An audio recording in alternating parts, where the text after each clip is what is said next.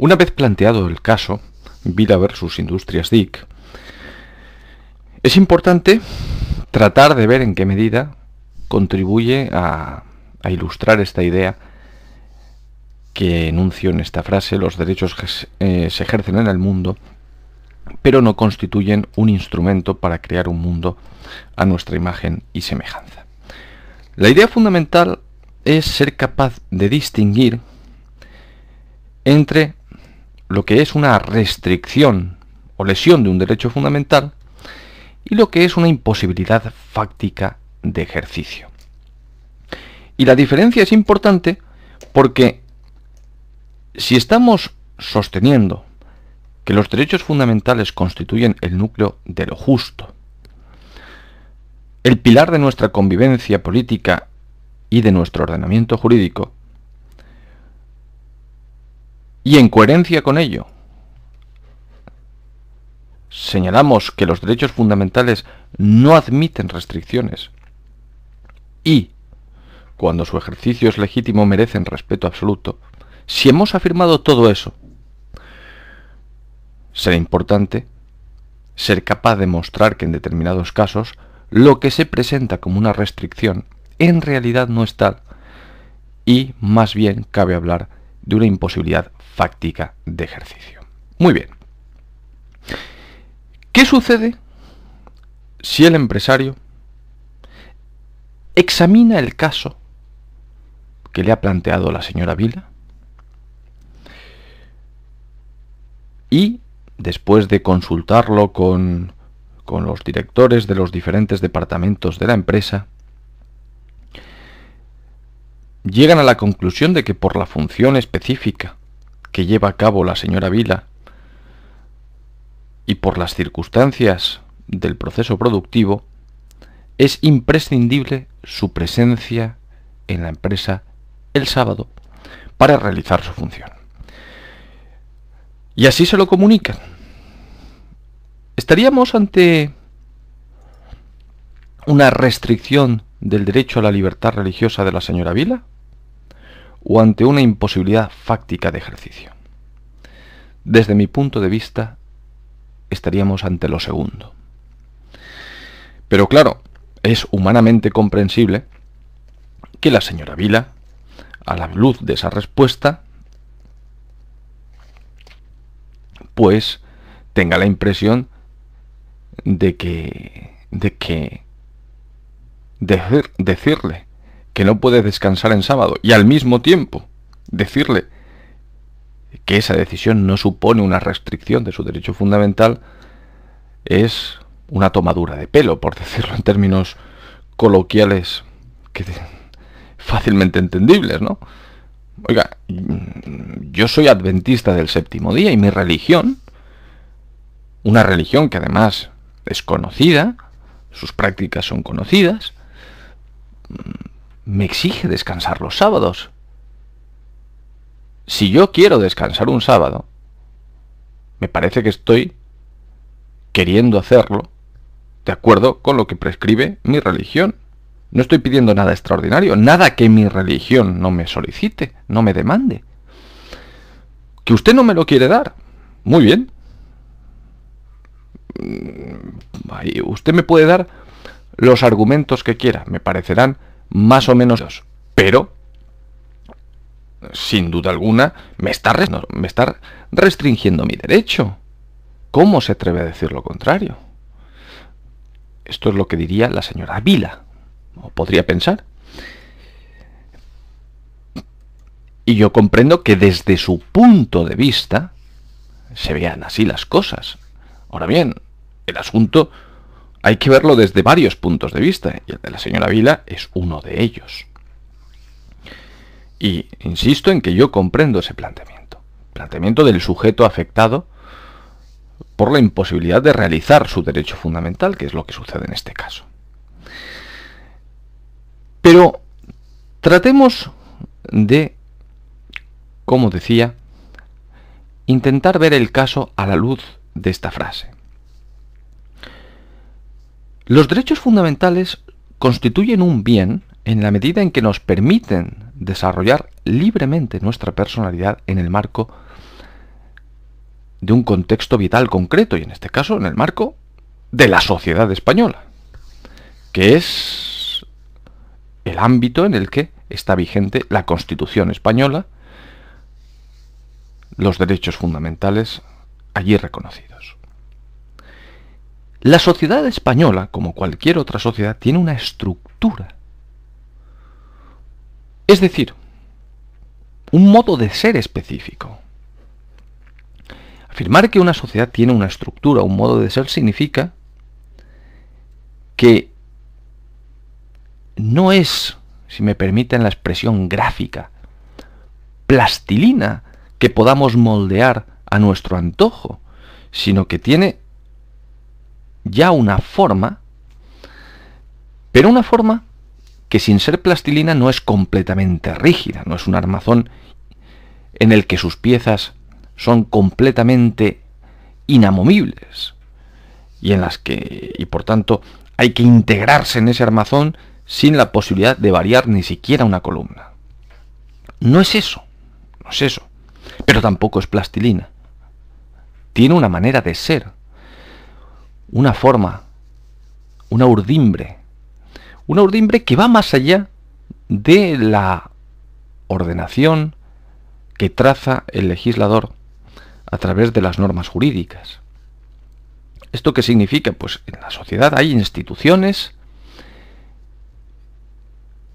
que responden a distintos fines y que se pueden comprender más allá de la regulación jurídica existente en el caso de que exista regulación jurídica en las mismas. Y además de ello, en la sociedad los ciudadanos tienen concepciones morales respecto a lo bueno, lo malo, tienen sus creencias, tienen sus costumbres, llevan a cabo juicios de valor respecto a muchísimas cuestiones.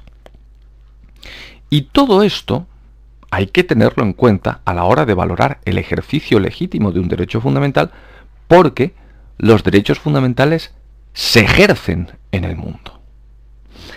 Si nos olvidáramos de todo esto que estoy diciendo y pretendiéramos que se respetara a toda costa nuestro derecho fundamental sin tener en cuenta estos condicionantes, estaríamos utilizando el derecho fundamental en cuestión como un instrumento para crear un mundo a nuestra imagen y semejanza. Esta es la idea. Esta es la idea. Y si eso es así, ¿qué estamos haciendo?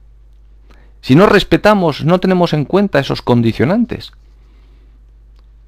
los derechos fundamentales dejan de ser un factor de orden y pasan a ser un disolvente social.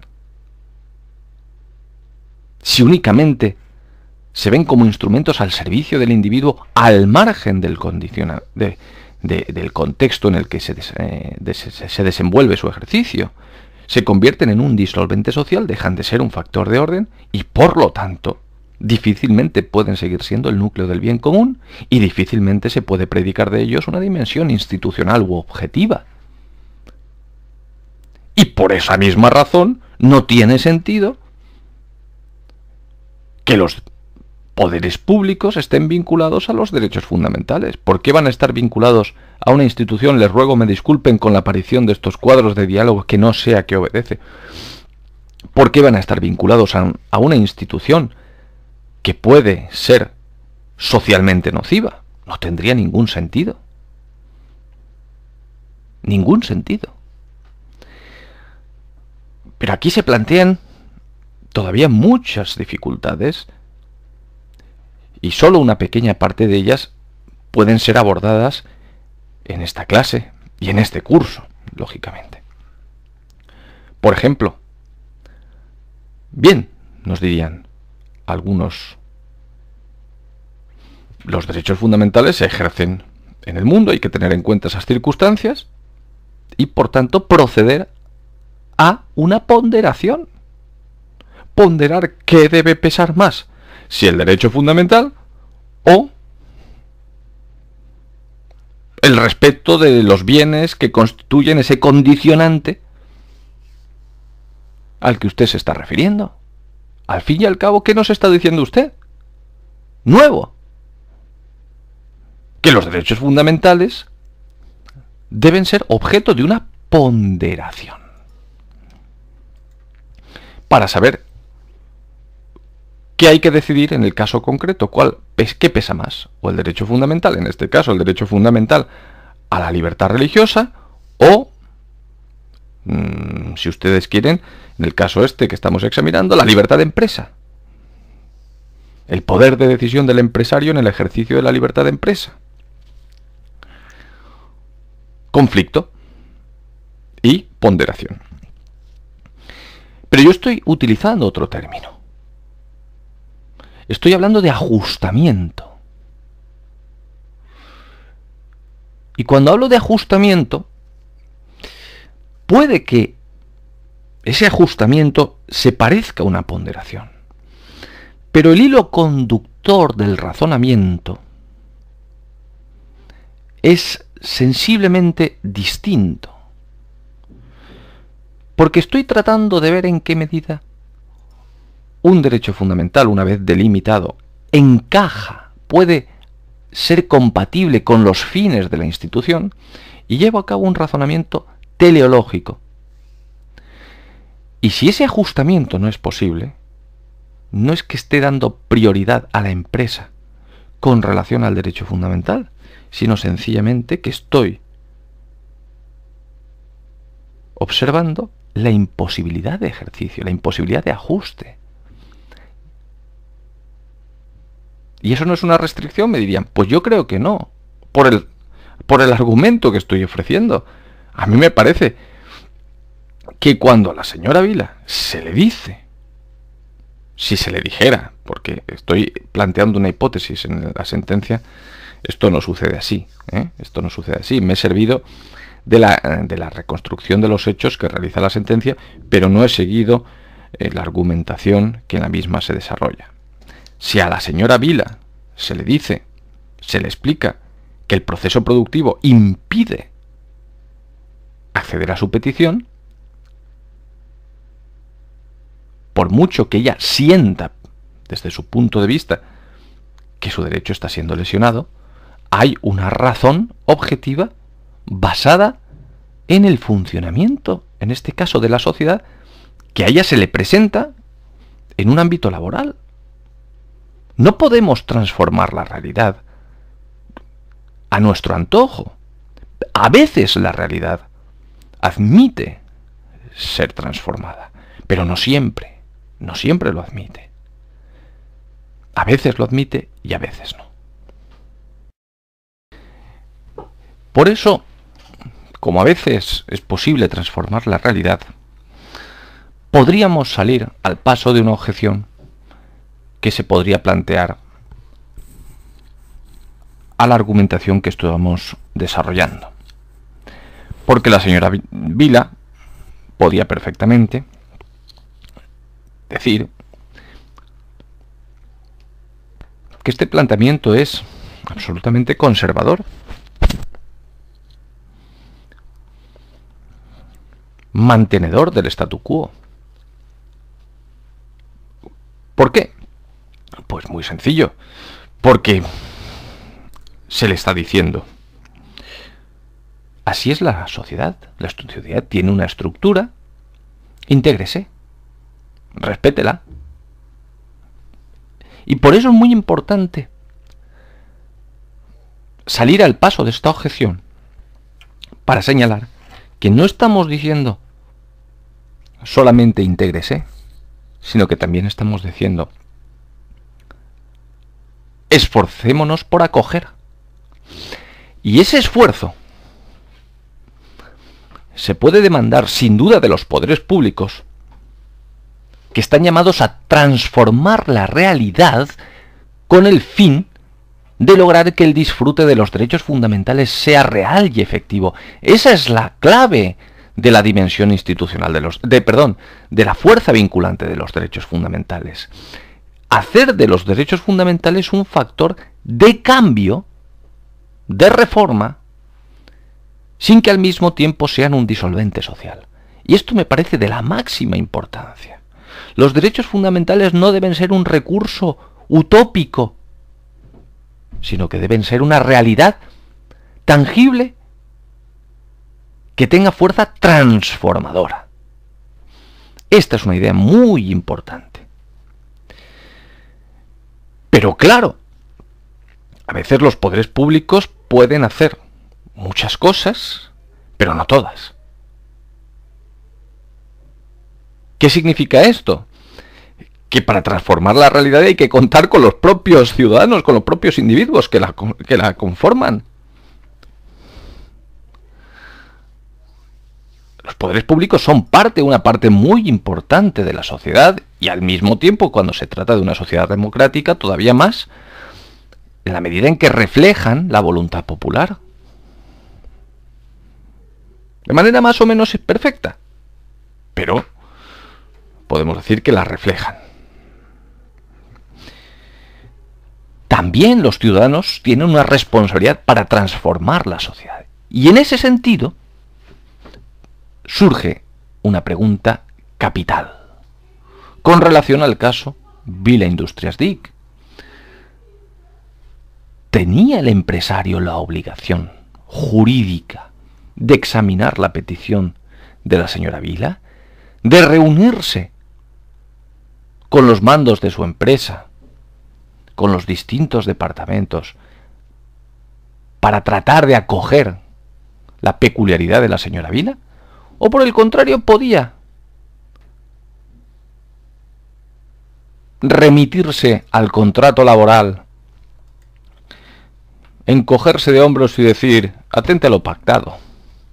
Yo no tengo por qué hacer ese esfuerzo. Quizá los poderes públicos sí, pero un particular no. Esta es una pregunta extraordinariamente importante que tiene una gran repercusión práctica.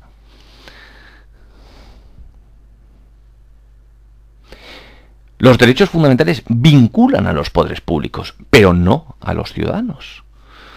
En la relación con los ciudadanos, con los particulares, sabemos que el 9.1 de la Constitución señala que los ciudadanos están sujetos a la Constitución. Deben respetar los derechos fundamentales, no lesionarlos. Pero una cosa es respetar y otra cosa llevar a cabo una acción positiva, transformadora de la sociedad, que es algo que va más allá del respeto. Y que por tanto podría ser más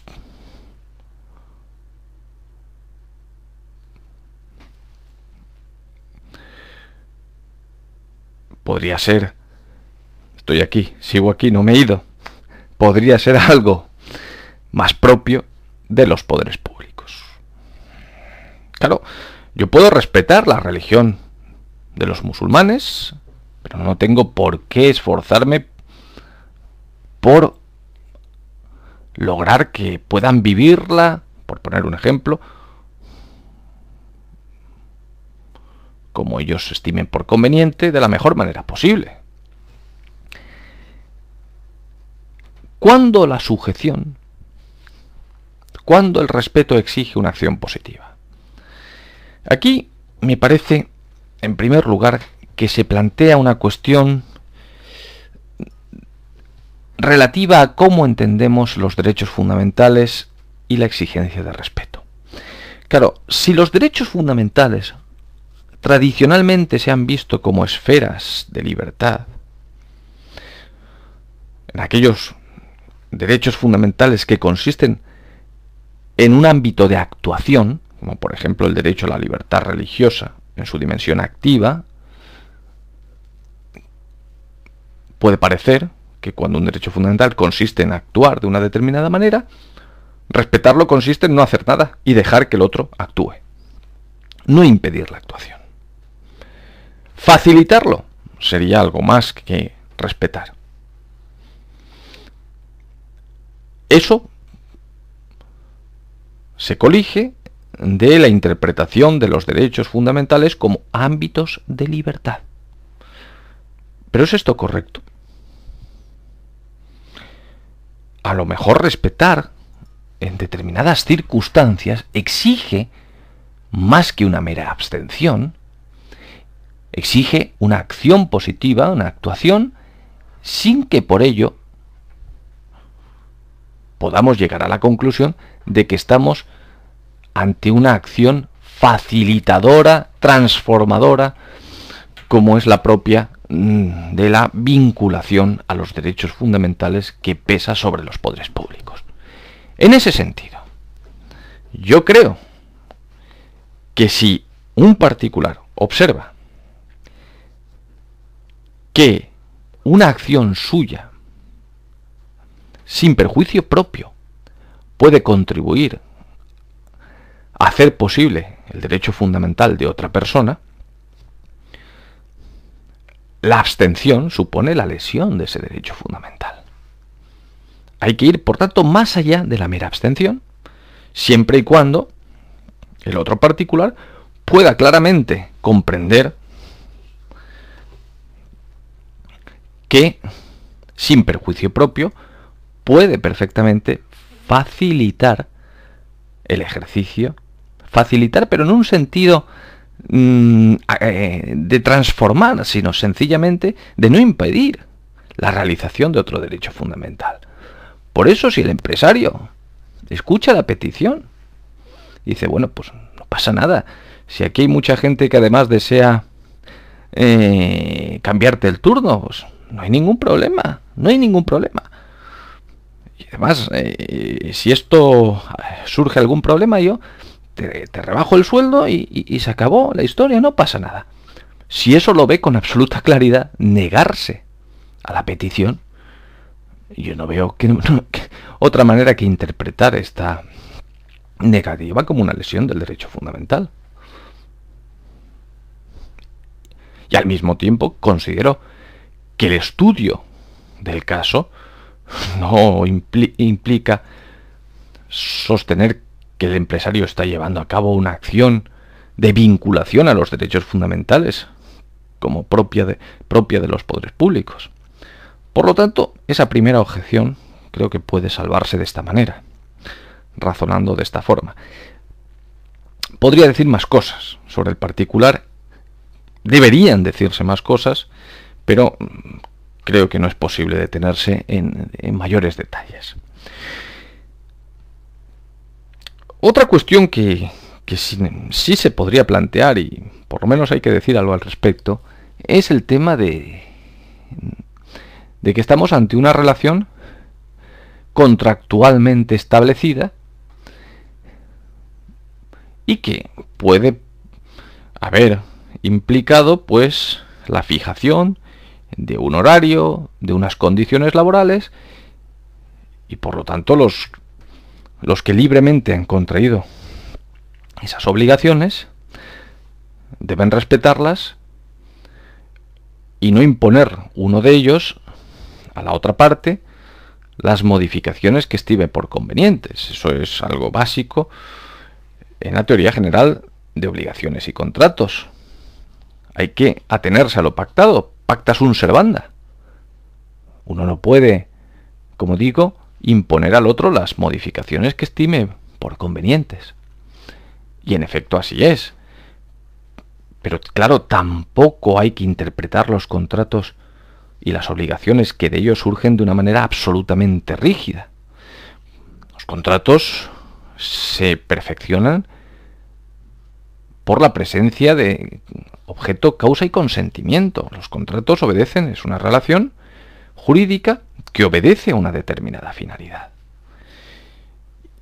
Y debe estar informada por los valores constitucionales. Por lo tanto, insisto en que eh, habría, a mi juicio, posibilidad, sobre todo apelando a la noción de causa en el ámbito contractual, para modificar esa relación contractual con el fin de introducir una modificación basada en el ejercicio del derecho fundamental. No creo, por tanto, que el contrato deba esgrimirse como un argumento rígido e inamovible para impedir el ejercicio de un derecho fundamental si verdaderamente hay posibilidad de acceder a la petición y acoger la peculiaridad de la señora Vila. Yo creo que con lo dicho hasta este momento se puede mm, llegar o se puede ya entender la frase que figura en esta diapositiva. Y podríamos resumir todo lo dicho a través de, de tres puntos que me parecen esenciales. Tres puntos fundamentales en esta labor de ajustamiento, de determinación de lo justo, en un caso de ejercicio de derecho fundamental, unas claves que nos van a permitir llegar a la conclusión de que no estamos ante restricciones, sino ante imposibilidades fácticas de ejercicio. La primera idea, recordemos, parte de observar que la sociedad tiene una estructura, un modo de ser, un sentido, atención, que puede implicar un deber ser. Y aquí la objeción que fácilmente se podría realizar a esta afirmación es si no estamos incurriendo en la falacia naturalista. Recuerden, mochila. Cuestión abordada en el tema segundo, con relación a Aristóteles, a los sofistas.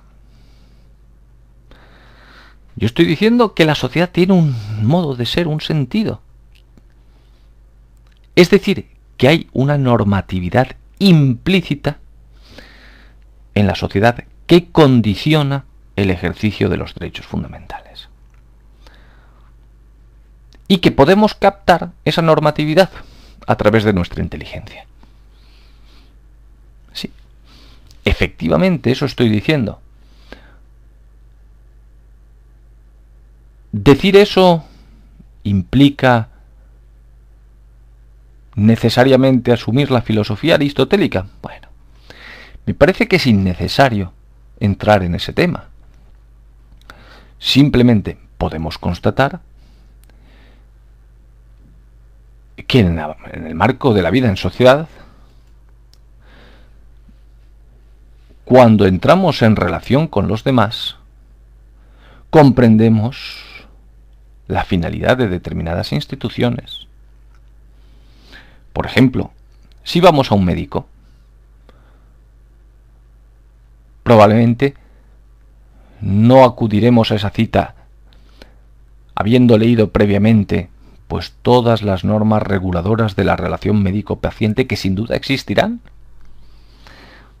Pero indudablemente, si el médico nos solicita determinado tipo de comportamiento, podemos, o realiza determinado tipo de comportamiento, podemos pensar que eso es un poco raro, que se excede de lo que es habitual, pero no solo habitual en un sentido usual, sino que en un, sino en un sentido normativo de lo que es la relación médico-paciente. Que no tiene derecho, por decirlo en estos términos normativos, a pedirnos lo que nos está pidiendo. Que para examinar el codo no hace falta desnudarse. Está yendo más allá de lo propio de esa relación. Y eso lo comprendemos porque en el marco de la vida en sociedad, está presente una visión de la misma, una comprensión de su estructura, una normatividad implícita en la cual que condiciona el ejercicio de los derechos fundamentales. Pero esa estructura, como decíamos antes, está sometida a debate de manera permanente y además debe ser justificada racionalmente. Es decir, no se trata de constatar cuáles son las estructuras sociales, porque las estructuras sociales pueden ser cuestionadas constantemente, evolucionan. No son plastilina, pero tampoco es una estructura rígida, la sociedad cambia. Las creencias están vigentes durante un determinado tiempo y son sometidas, son puestas en discusión y son sustituidas por nuevas creencias. La razón por, cual, por la cual las creencias son vigentes durante un determinado tiempo y son sustituidas por otras, sería muy interesante analizar cómo esto se produce, pero no es objeto de esta cuestión de, de debate, no es objeto en el que debamos detenernos en estos momentos. Pero sí se puede afirmar que la estructura de una sociedad, la estructura social, está sometida permanentemente a debate y que muchas cuestiones problemáticas, incluso desde el punto de vista jurídico, tienen su origen precisamente en la posibilidad de transformar la sociedad para acoger peculiaridades. Lo cual implica la necesidad de llevar a cabo esa labor de ajustamiento. Y en tercer lugar, dado que está sometida a debate y debe ser justificada racionalmente, los derechos fundamentales actúan dinámicamente en ese debate y son un factor de cambio. Esto es lo que permite, pues en algunos casos, justificar la necesidad de acoger peculiaridades en el ejercicio de los derechos fundamentales y lo que permite además, cuando el esfuerzo de acogimiento se ha realizado y aún así es imposible, afirmar que estamos ante una imposibilidad fáctica de ejercicio y no ante una restricción. Que era la idea capital que nos ha conducido en toda esta argumentación.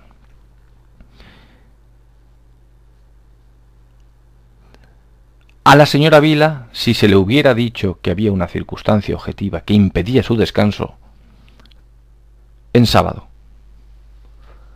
se le está diciendo que su derecho no se restringe, sino que, desgraciadamente, por las circunstancias del proceso productivo, no se puede ejercer. Una imposibilidad fáctica de ejercicio. ¿Y cuántos casos no se nos presentan como restricciones y previamente como conflictos, y sin embargo son en realidad una imposibilidad fáctica de ejercicio. Les pondré un ejemplo que utiliza Rodríguez Toubés como indiscutiblemente conflictivo. Creo que lo utiliza varias veces en su libro Normas, Principios, Normas y Derechos Fundamentales. Dos náufragos con un solo flotador. También he hecho alusión a este caso, a este ejemplo en clase, ¿no? Dos normas, dos náufragos y un solo flotador. Que además no puede permitir que ambos permanezcan a flote. Uno de los dos va a morir. Conflicto entre el derecho a la vida de los dos náufragos. ¿Realmente esto es así? ¿Hay un conflicto entre derechos? Los dos tienen derecho a la vida. Y no se puede legitimar que uno mate a otro. Ciertamente, habría estado en necesidad, probablemente. Eso lo apreciaría cualquier tribunal. Pero imaginemos que son tan amigos que antes de agredirse en esa circunstancia, se limitan a intentar sobrevivir, pero claro, uno de ellos aguanta y el otro se muere. Una imposibilidad fáctica de ejercicio es lo que hay en este caso. Y vamos a tratar de concluir, a tratar a, concluir este tema examinando otra cuestión, lo cual nos exigirá otra cuestión, pero muy ligada a lo que estamos abordando, otra cuestión que nos exigirá poner de relieve, poner, utilizar otros ejemplos. Hemos dicho que los derechos fundamentales no admiten restricciones, y en este caso, Vila versus Industrias DIC, observamos que no estamos ante una restricción, sino ante una imposibilidad fáctica de ejercicio. Pero también hemos dicho que cuando un derecho fundamental se ejerce legítimamente, merece respeto absoluto. Muy bien. Esto es lo cuestión. Esto es. El, en esto me quiero detener ahora mismo. Cuando un derecho fundamental se ejerce legítimamente, merece respeto absoluto. Esto no nos lleva a planteamientos inflexibles, rígidos, a soluciones equivocadas en última instancia. Lo primero es delimitar el contenido de los derechos fundamentales. Una delimitación que, aunque debe hacerse a la luz de los de casos concretos, pretende ser abstracta en el sentido de que pretendemos conocer antes del análisis de los determinados de, los casos que se presenten, cuál es el contenido de los derechos fundamentales. Y a partir de ahí, dar el paso a la pregunta de si se ha producido un ejercicio legítimo. Vamos a pensar, por ejemplo, en el derecho a la libre expresión. El derecho a la libre expresión, sin duda alguna, ampara la posibilidad de valorar críticamente el comportamiento de otras personas e incluso utilizar calificativos duros en esa crítica, siempre y cuando no sean insultos. El Tribunal Constitucional, con acierto a mi juicio, sostiene que el derecho a la libre expresión no ampara el insulto, pero sí la crítica. Bien, la crítica se puede desarrollar en muchos terrenos y sobre muchas personas. Personas con mayor o menor proyección pública y, como digo, también en determinados ámbitos. Se puede criticar al propio jefe o no. Se puede criticar... No es lo mismo criticar a alguien con el que se mantiene una relación laboral que criticar a alguien con quien no se mantiene, pero ¿Esto es realmente... ¿Esta distinción es realmente correcta? ¿Por qué no? Los derechos fundamentales tienen un contenido. ¿No deberían tenerse en cuenta ese contenido al margen de las circunstancias? Y si se tienen en cuenta esas circunstancias, ¿no debería pensarse que muchas veces las circunstancias suponen restricciones, aunque estén justificadas, pero restricciones a los derechos fundamentales? Nuevamente estamos ante el problema del ajuste. Pensemos, por ejemplo, en el ejercicio del derecho a la libre expresión en el ejército. El ejército es una institución social reconocida además constitucionalmente que cumple una serie de fines. La defensa de España, frente a enemigos exteriores y también, en determinados casos, frente a enemigos interiores. Y para el cumplimiento de su función se organiza de una determinada manera, jerárquicamente. Hay una escala de mandos, unos rangos militares y exige para su funcionamiento esta institución la disciplina, la obediencia, y por lo tanto en el marco de esa exigencia de disciplina y obediencia, determinadas críticas a los superiores pueden ser incompatibles con los fines propios de la institución. Si cada vez que un capitán, en el marco de unos ejercicios militares, ordena determinado tipo de acciones a los tenientes, a los soldados, a, los cabos, a los oficiales de graduación inferior, y estos se dedican a criticar, a someterlo a asamblea, eso sería imposible, no podría funcionar la institución. ¿En ese caso se está ante restricciones de los derechos fundamentales? ¿O más bien ante imposibilidades fácticas de ejercicio en atención a los fines propios de la institución? Pues nuevamente yo creo que estaríamos ante esto último. Pero hay que examinar cada caso concreto, porque evidentemente solo se puede justificar no la restricción, sino el condicionamiento de ejercicio que exige la institución en función de que no se desvirtúe la misma institución. Más allá de ello, porque a los militares no se les puede reconocer el derecho a la libre expresión, por ejemplo, cuando detectan un mal funcionamiento de su organización por falta de recursos para pues eh, sufragar las necesidades de alimento o los propios sueldos.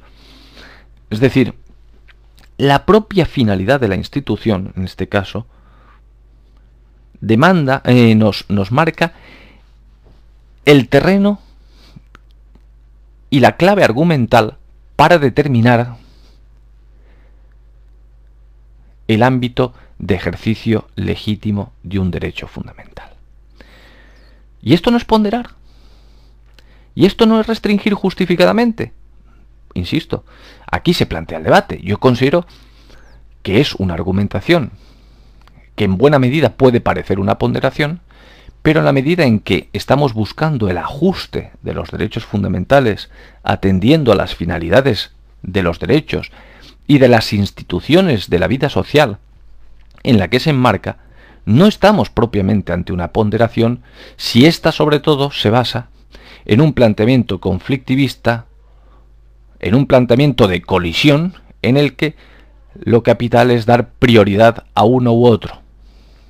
Ciertamente, ciertamente, dentro de la ponderación y dentro del ejercicio del principio de proporcionalidad, los juicios de adecuación y necesidad puede parecer, y sin duda yo creo que es así, que buscan ese ajuste, que buscan ese ajuste. Pero hay otro paso y es la ponderación en sentido estricto, en la que ya se admite que el ajuste no es posible y hay que dar prioridad a uno sobre otro. Yo creo que si se comprende bien qué es un derecho fundamental, su condición de bien, ese tercer paso no es necesario. Quizá ahí debería resumirse la diferencia entre el modo de argumentación que aquí estoy sosteniendo y la ponderación.